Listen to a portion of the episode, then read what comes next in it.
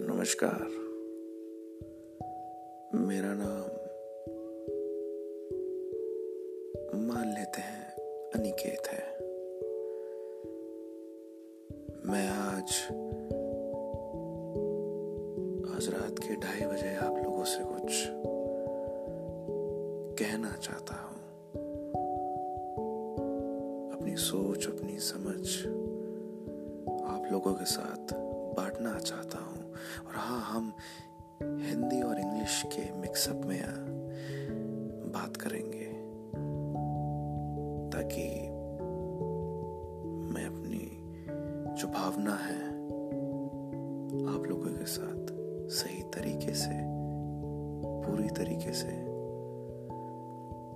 बिना कुछ रहे, बिना कुछ पीछे छूटे, आप लोगों से बांट सकूँ।